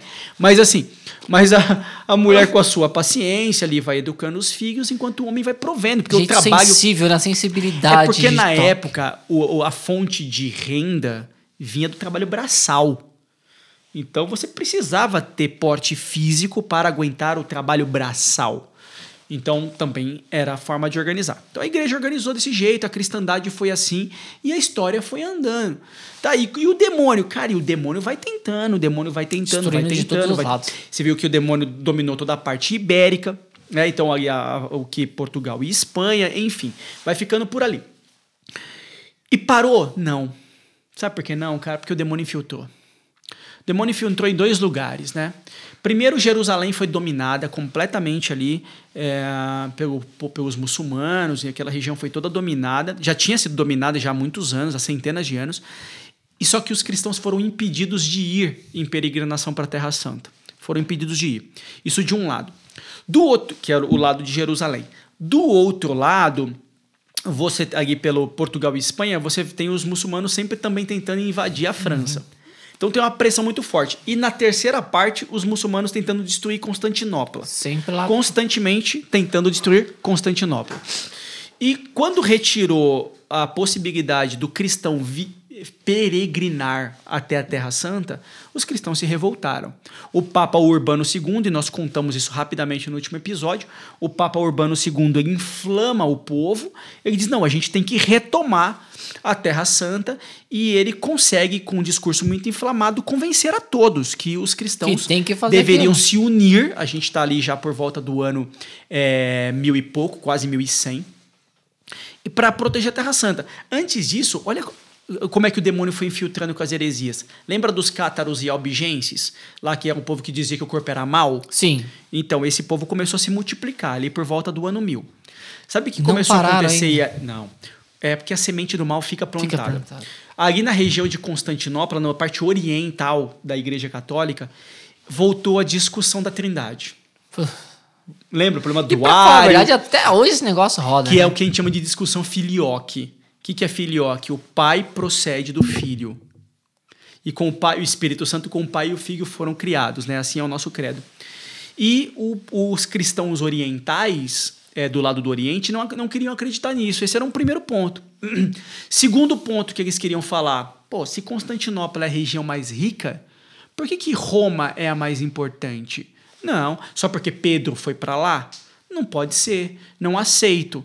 Eu, eu acho que a trindade, não, a questão do filho, né? Ele não procede do pai na trindade e eu não vou respeitar nada de Roma, porque eu sou Constantinopla, eu sou mais poderoso, sou mais rico e tudo mais. Você vê como é que o demônio infiltra, cara? Isso é heresia, né? É heresia. Ali por dentro, ele infiltra. E aí começou a criar uma inimizade muito grande entre o patriarcado do lado oriental, né? A gente tem, tinha, né? Jerusalém, Constantinopla, é, Antioquia, e a gente tem Roma e Alexandria, desculpa, Alexandria no Egito, Jerusalém em Israel, é, é, me fugiu aqui, peraí, Alexandria, Jerusalém, Antioquia, subindo, né? Antioquia. Uhum. Depois de Antioquia, a gente tem Constantinopla e Roma. Só Roma sozinha na Europa, do lado ocidental, né? O resto tudo no lado oriental. Então, assim, não, como é que Roma vai ser o mais importante? Então começou com uma discussão sobre importância, besta, uma discussão idiota, sobre a importância, porque a cátedra de Pedro é em Roma. Então ficou uma discussão besta. E a gente já falou, né, dos primeiros Sim. padres da igreja reconhecendo a primazia é, de, de Roma, então voltou essa discussão besta e voltou a discussão de trindade, que é uma discussão mais sensível. E acabou que teve treta entre os papas, porque, cara, a gente, cada um se achava papa. Um na Alexandria, um em Antioquia, o outro em Jerusalém, o outro em, na, na, em Constantinopla e outro em Roma. Roma. Todo mundo achava que era papa eram os patriarcas, né? Os papas. Não, começou a ter briga entre eles, crise de ego, enfim, a igreja rachou. A gente chama do grande cisma da igreja católica. Isso aqui foi no volta, por volta do ano mil. Rachou. Isso é um. Você vê a heresia rachando aqui. Dentro aí você tem pelo assassinato pela guerra. grandes. É, você tem ali. Os muçulmanos foram e destruíram Jerusalém e impediram que os cristãos pudessem chegar em Jerusalém. A guerra comendo solta dos dois lados. Sabe o que começou a acontecer também neste mesmo meio do caminho? O tal dos cátaros e albigenses que falavam que a matéria era má. Hum. Eles começaram a convencer cresceram, muita gente, cara. Cresceram, acabaram crescendo. Cresceram muito. E eles começaram a atacar, se juntaram com outros caras que já, já tinham existido num pouco antes, e uma heresia que já existia um pouco antes, que ela se misturou com eles também, que a gente chama de iconoclastas. Só aumentou também. O que, que são os iconoclastas? É essa galera que fala que a imagem é má Agora Sabe, a adoração, ah, de imagens, adoração de imagens. Já tinha existido antes, ali por volta do século 6 e 7, mas no, por volta do, do século 11 voltou. Então você passou a ter os cátaros e albigenses falando que a matéria é má e falando que a imagem imagens. é má. É porque vocês adoram imagem. Aí eles começaram a destruir igreja, destruir tudo que era escultura, matar cristãos, matar mulheres grávidas, esfaqueava na barriga as mulheres grávidas e, pô, e aí, o, que o povo começou a se destruir naquela região ali, um começa a atacar o outro. Jerusalém tomada pelos muçulmanos, do outro lado, é, a igreja com o Oriente e o Ocidente se separou.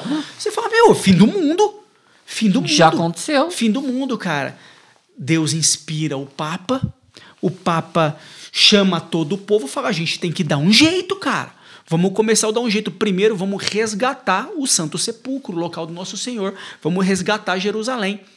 E ele, ele faz um discurso inflamado, ele faz as pessoas é, é, orarem ali perante a cruz, ele põe um, um pano em volta da, do, do, braço da pessoa com o símbolo da cruz e se monta o que se chama de cruzados, né? não o Papa, mas o que se chama de cruzados. Quem são os cruzados? Grupos de pessoas que vão tentar resgatar a Terra Santa da mão dos muçulmanos.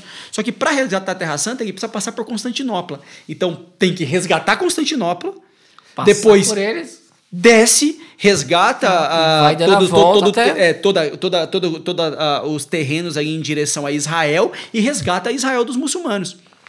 O povo fica tão inflamado, tão inflamado, que os camponeses foram com colher, garfo, arado. Só queria na porrada. De volta. É, teve um cara que, enfim, tentou, que inflamou, liderou as pessoas, morreu todo mundo no meio do caminho.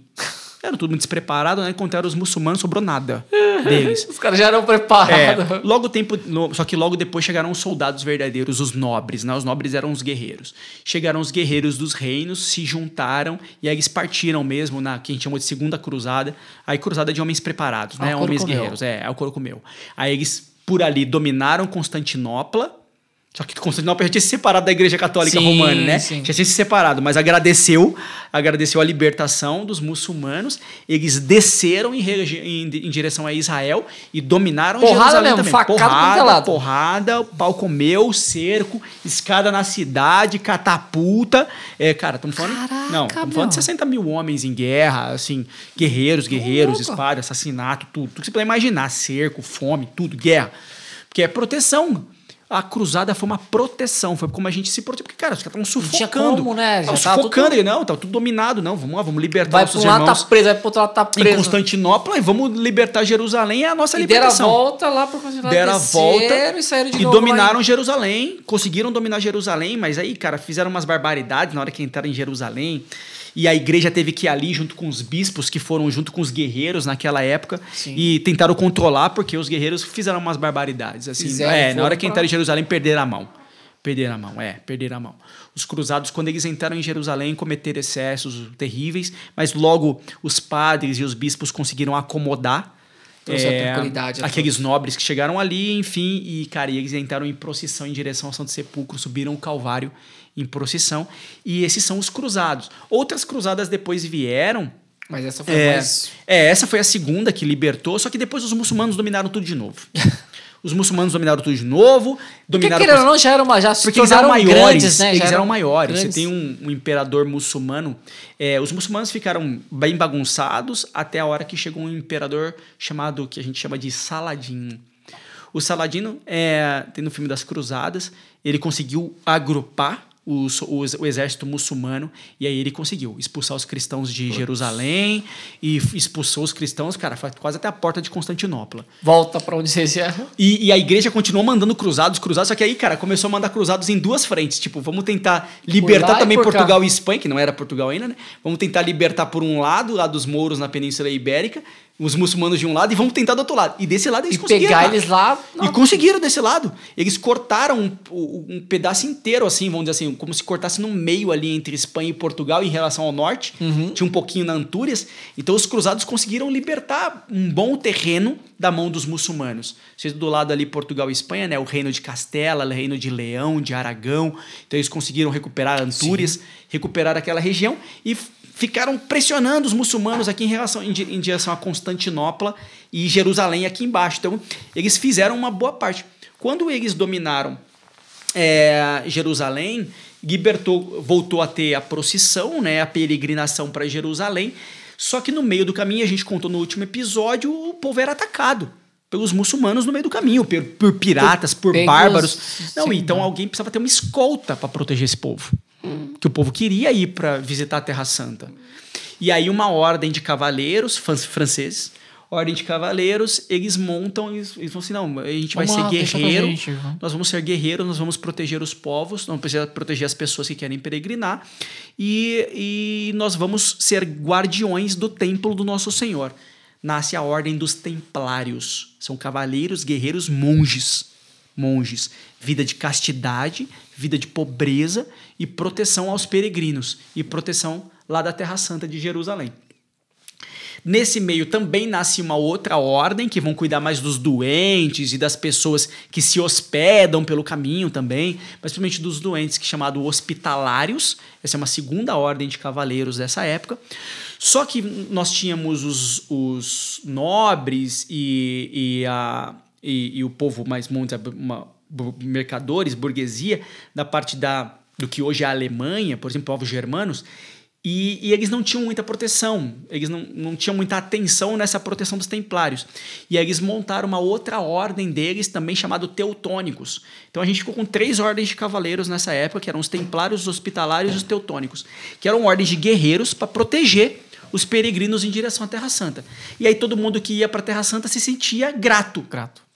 Então davam terrenos, davam posses para que os templários, os hospitalários e os teutônicos continuassem crescendo, recebendo novos é, novos missionários, missionários. novos missionários pudessem acolher Sim. esses novos missionários.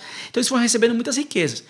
Então é, a igreja conseguiu nesse nesse ponto conseguiu não só libertar pela força, não só libertar pela força, como expandir a evangelização.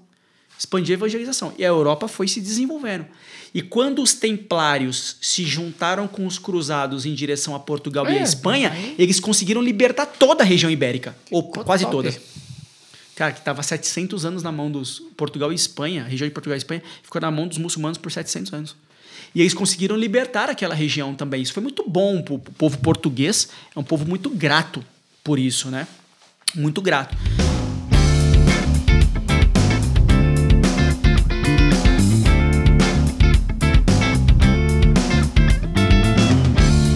Nós ficamos nesse, nesse momento, por mais um momento da história, mas o que começou a acontecer, cara? Nesse meio do caminho, tem os cáltaros e os albigenses lá que eu falei, matando gente, matando mulher grávida, metendo fogo em igreja, e os templários tentando. Os templários, os teutônicos, os hospitalários, Proteger tentando proteger Jerusalém, e no meio aqui do caminho, os hereges metendo fogo em igreja e matando gente. Você, pô, rico. E é no- porque é o câncer, é no meio, é no meio do corpo de Cristo, né? Ué, Como é que vai proteger isso aqui, cara? Então, virou uma. Tava uma bagunça. O povo começou a se proteger. Então ele via um cátaro, o povo via um cátaro, o que o povo queria fazer? Você não vai destruir minha igreja, não, cara. Aí É porrada, cacete vai também. sentar no cacete, cara. Porrada, matança também. E virou, em, em forma de defesa, matança também. Olha que loucura que tava acontecendo nessa época. cara. Ninguém tinha paz. Ninguém tinha paz. Ninguém tinha paz, cara. Caraca. Poxa vida, hein? E isso foi indo, indo, indo, indo, até que. Quase destruiu tudo. Porque a, Porque não a tinha o igreja. que fazer, né? Não tinha, outro é, caminho, a no igre- caso. A igreja ficou 50 anos Esse vem- caminho já. A igreja ficou 50 anos ali só assistindo Então, o que, que os isso que tô cátaros obigenses estavam fazendo, sem saber como resolver. É o que eu tô dizendo. Tipo, tinha, tinha, uma, tinha um problema, mas até então, como que a gente vai resolver esse problema? Enquanto isso, Porque a gente está em fronte de couro guerra comeram. do, em outros locais. Não tava E aqui acontecendo, meio- é, não tava acontecendo só aquilo, tava acontecendo outras coisas ao redor, né, do, do- É, deles cara. ali. Valei-me, meu Deus. Só tu. Deus levanta santos sempre nos momentos que mais precisam. A gente tem um homem chamado São Domingo de Gusmão. São Domingo de Gusmão, é, ele é conhecido por ser muito estudioso, por refletir pela razão, pelo estudo, por conhecer Deus profundamente através dos estudos. E ele também é muito conhecido por ele ter tido uma visão de Nossa Senhora que num momento de desespero, né, porque ele era líder de um monastério, de um convento, de uma ordem, ele não sabia mais o que fazia, sabe por quê, cara? Porque de dentro da igreja também, sabe o que estava acontecendo? A igreja estava se acomodando, né? Tava cheio de dinheiro, porque tinha recebido muitos bens pela tranquilo. gratidão dos nobres. Então tinha muita gente acomodada. Ó, muitos monges, muita parte da igreja muito acomodada. Muito acomodada com riqueza, querendo riqueza. São Domingos não sabia mais o que fazia também, cara. E no momento de oração, Nossa Senhora chegou para ele com o rosário. É daí que vem o rosário, né? E disse: Aqui tá teu escudo, o escapulário, né? Aqui tá teu escudo. Reze sempre. Esses são domingos. De outro lado, ainda naquele período da história ali, né?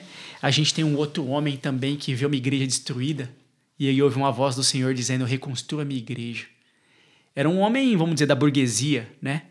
Filho de mercadante, vamos dizer assim, um homem rico.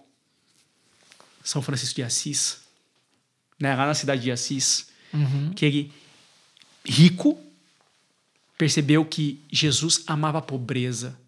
Mas não é porque Jesus quer que todo mundo seja pobre, mendigo, Deus quer... Não é isso. É que através da pobreza eu acredito na providência divina. Então esse poderia ser um excelente exercício para que eu atingisse a graça, que Deus se derramasse de amor por mim. São Francisco, quando ele vai, ah, ele ouve, né? Reforma a minha igreja, né? Essa é a inspiração, reconstrua a minha igreja. Na hora que ele vai se apresentar para o bispo, junto com seus pais, ele tira toda a sua roupa, fica nu. E o bispo enrola ele com o manto da igreja, ou seja, a igreja acolhe, Acolhe aquele que quer reformar a igreja de coração, de verdade, na essência, que quer ser como Jesus.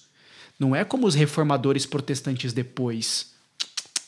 Naquele momento a igreja estava doente também, também tá- a igreja também estava doente, cheio de herege, cheio de homens que queriam riquezas. Mas tinha muitos ali que estavam. Mas tinham homens. É, mas Deus estava levantando os santos. Porque no momento de dificuldade, Deus sempre levanta os santos.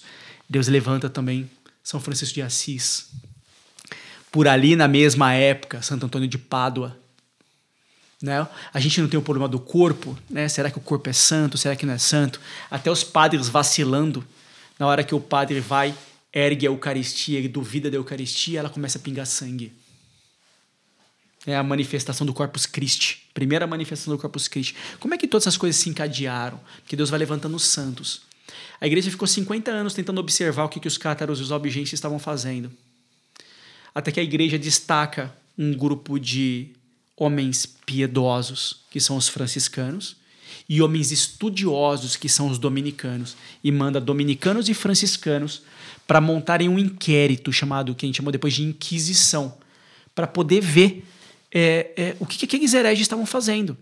E para poder ver se ou eles estão fazendo assim porque, coitados, são ignorantes, não sabem o que estão fazendo, né, por piedade, então nós vamos ensinar a verdade para eles, ou eles acham que estão certos, esses hereges, e eles precisam ouvir a verdade para se convencer de que estão errados.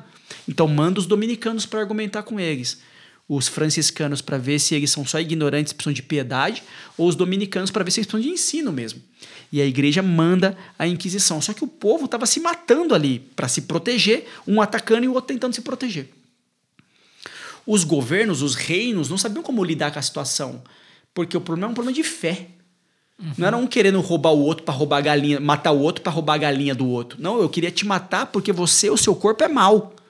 Porque você tem pensamentos maus. Que maluquice, cara. e ambos então, eram corpos. Se é de fé, então deixa a igreja arbitrar. Cara, e a igreja tomou todo o cuidado do mundo, né? Hoje a gente ouve professores de história falando que milhões de pessoas foram mortas na Inquisição. Uhum. Cara, a Inquisição durou, vamos dizer assim, três séculos, 300 anos. E nesses 300 anos, é, só 100 pessoas foram mandadas para essa pena capital, né? Sim, é, eram pessoas que não tinham mais o que fazer e era o costume da época mais 100 pessoas foram mandadas para a morte em 300 anos, e não milhões de pessoas, e que a Inquisição durou 800 anos. Não, aquela Inquisição da igreja durou 300 anos. Só que olha que loucura, cara, olha o que começou a acontecer. Os, templa os cavaleiros tiveram êxito, conseguiram proteger. Os inquisidores, né, o pessoal da Inquisição, também conseguiu, se prote conseguiu proteger o povo contra os cátaros e albigenses. Ou seja, deu certo. Deus prosperou. Tudo ia bem. Nesse meio do, do, de prosperar, teve uma, uma freira que ela teve uma visão e ela conversou com um cardeal que Deus se apresentaria em corpo. Deus se apresentaria em corpo. Esse cardeal depois se tornou papa. E esse enquanto esse cardeal, então papa, estava numa região, um padre estava rezando uma missa. Esse padre ergueu a Eucaristia e não acreditou na Eucaristia que ali era o verdadeiro corpo que era o mesmo hum. problema que os cateros e albigenses tinham. Sim. Só que aí na missa Deus se revelou, a Eucaristia começou a pingar sangue, porque o corpo não é mau, o corpo é bom, o corpo é, bom. é, o corpo que salva. O Papa foi informado, ele estava na cidade vizinha, uh -huh. né? Ele lembrou da visão que a vidente freira havia dado para ele a Madre Superiora, ele falou: traz a Eucaristia para mim. O povo saiu da igreja em procissão, fazendo tapetes de flores pelo chão. Para poder passar como pra, forma pra de. Para que a Eucaristia passasse. E quando a Eucaristia chegou perto do Papa, isso é da mesma época, da mesma época. Quando chegou perto do Papa, o Papa disse Corpus Christi. E de lá para cá a gente passou até a procissão de, de Corpus, Corpus Christi. Christi. Então, você vê como Deus se manifesta dizendo: não é uma heresia, o corpo não é mau, o corpo é bom.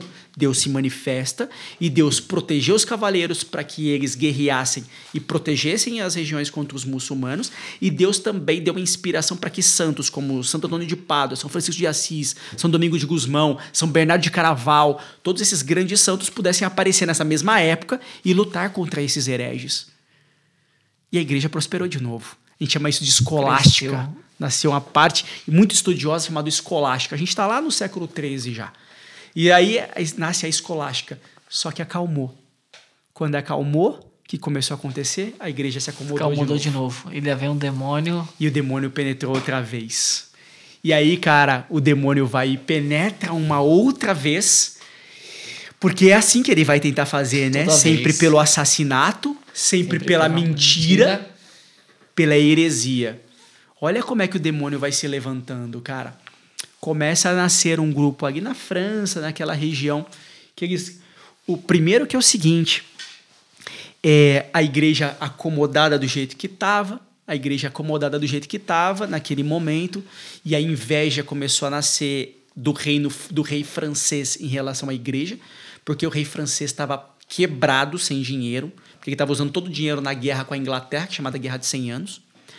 Ele precisava de dinheiro, ele foi pedir ajuda dos templários e ele descobriu que os templários tinham muito dinheiro. E aí, cara, quando ele foi pedir emprestado e ele descobriu que os templários tinham muito dinheiro, né, muita riqueza doada é, como forma de gratidão, ele falou: Eu preciso pegar essa riqueza para mim, cara. E ele começou a espalhar mentiras em relação aos templários. E nós falamos disso no último Sim. episódio. E eles mataram o rei francês, matou templ os templários na fogueira. Na fogueira, cara. E, Como e, bruxos da época. E com a autorização do Papa da época.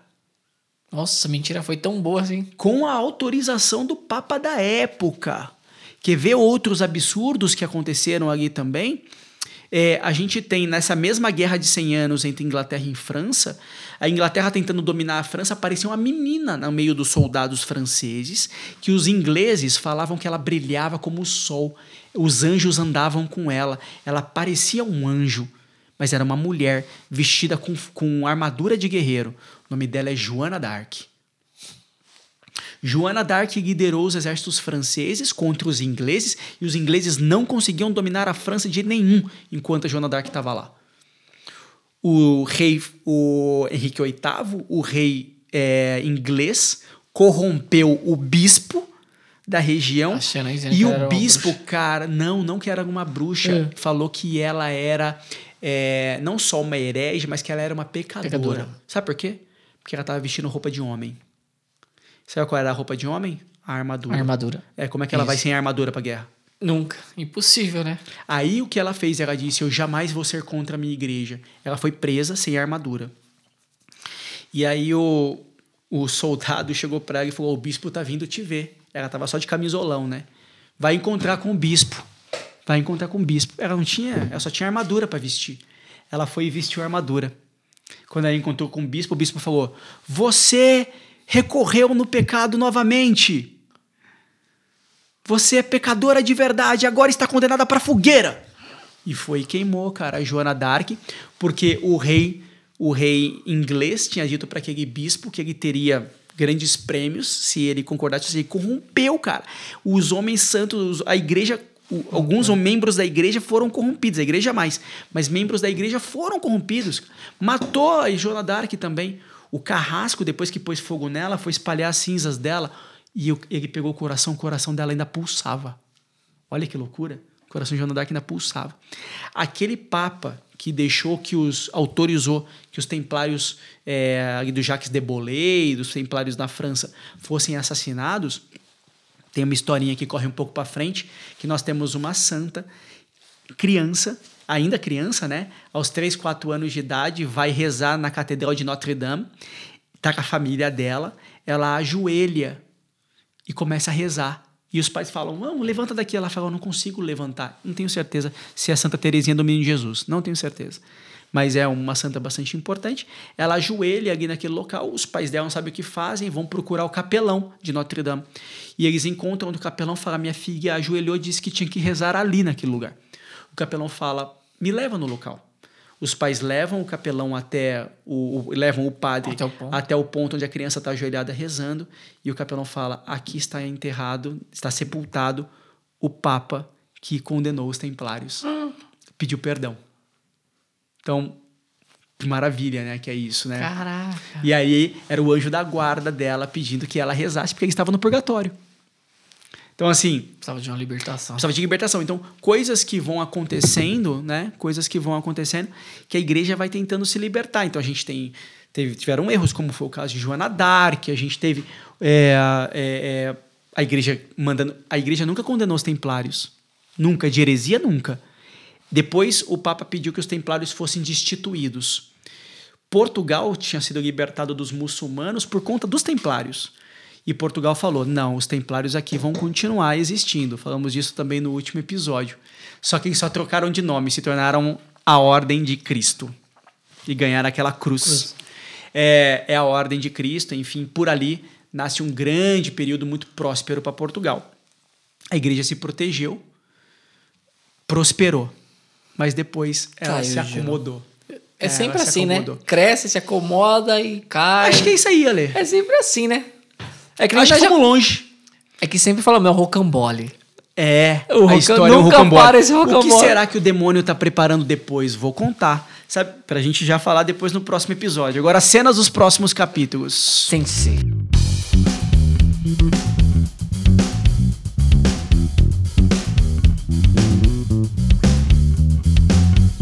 O que, que o demônio tava, começou a preparar? Agora que ele perdeu de novo, né? Perdeu de novo. O que, que o demônio começou a preparar? Ah, ele começou a preparar coisas. A ordem dos cavaleiros não funcionou. Então vamos juntar organizações de homens, essas confrarias de homens, Caraca. que eram ricos e influentes nessa época, nasce a maçonaria. A maçonaria é herege, a maçonaria é apóstata, a maçonaria é condenada pela igreja. Ai, vai comer o Nasce a próximo, maçonaria. Nesse mesmo período ali de, Tudo no mesmo período. Claro, porque as heresias vão nascer. As heresias, a mentira sempre vai existir. Então, o que, que o, o, o, o, demônio, por um lado, né? Ele começou a juntar homens poderosos, esses homens poderosos começaram a se unir em clubes fechados, que depois vai dar ordem. A gente sabe que é a maçonaria e coisas terríveis vão vir do que a gente chama de nova ordem mundial através da maçonaria. Na outra frente que ele vai atacar de dentro da igreja, sempre tem que ter uma heresia. Qual é a heresia? Ele destaca Martinho Lutero, que é um padre, que é um padre agostiniano. Hum um, ou seja, supostamente muito inteligente, da ordem dos Agostinho, do, de Santo Agostinho, ele destaca esse padre demônio, implanta uma heresia nele. Igual aconteceu com São Lembra que lá em São Francisco de Assis, Cristo pediu que essa igreja fosse reformada uhum. e São Francisco reformou por dentro da igreja, uhum. com piedade? Sim. Lutero disse que também teve a, a iluminação de que a igreja precisava ser reformada. Ixi, é, só que ele reformou destruindo a igreja. Quebrando tudo. Quebrando no meio. em vez de reformar, por dentro, dentro ele destru... quis destruir e reformar por fora. Esse é o outro lado, então a gente tem o protestantismo, que reúne todas as heresias. Protestantismo é iconoclasta, depois né, com, com Calvino. É iconoclasta, né? Fala mal das imagens, das catedrais, das igrejas, não sei o quê. Não gosta do corpo. Sabe por que não gosta do corpo? Tem crucifixo em igreja protestante, mas tem o corpo de Cristo lá? Não. Não, não tem. Tem Eucaristia, não, não tem. não tem. Eles retiraram o corpo de Cristo, que é a própria igreja. Tanto retiraram o corpo de Cristo que removeram praticamente todos os sacramentos. Mantiveram somente o batismo dos é. sete sacramentos. Então, tudo que o corpo tinha de poder, eles removeram. Remover. Então, eles são como, como os cátaros e albigenses, que não gostam do corpo. Sim. Eles são como os iconoclastas, que não gostam do que é sagrado, do que é sacro, feito Sim. como sacro pelos humanos. Eles não são trinitários, muitos deles não são, e não acreditam de verdade no Pai, no Filho e no Espírito, Espírito Santo. Santo. São gnósticos muitas vezes, porque querem dizer que somente pelo que está na Bíblia, Bíblia e pela sua razão você vai atingir Deus e não somente pela fé. E por muitas vezes são pelagianos, que dizem que você deveria, você somente pelos seus méritos pode atingir a Deus, somente pelas suas obras.